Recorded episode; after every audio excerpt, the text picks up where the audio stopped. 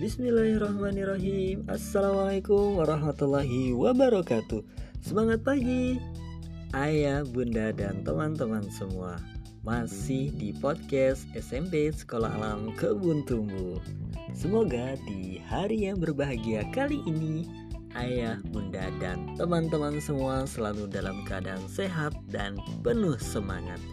Amin, amin, ya robbal alamin menyambung podcast kita sebelumnya dalam mencari sekolah untuk putra-putri tercinta, yakni sekolah yang mampu menjawab tantangan global serta memiliki karakter yang kuat dalam nilai-nilai Islam.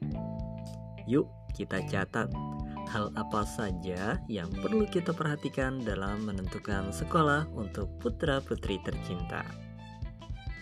Di poin pertama, dalam penentuan sekolah, pastikan tidak terlalu jauh dari lokasi rumah atau tempat tinggal.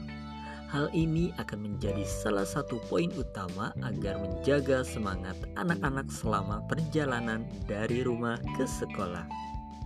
Namun, jika sekolah yang diinginkan sangat jauh dari rumah, pastikan sekolah tersebut adalah sekolah yang diinginkan anak-anak sehingga anak-anak akan tetap semangat datang ke sekolah walau dengan jarak tempuh yang sangat jauh.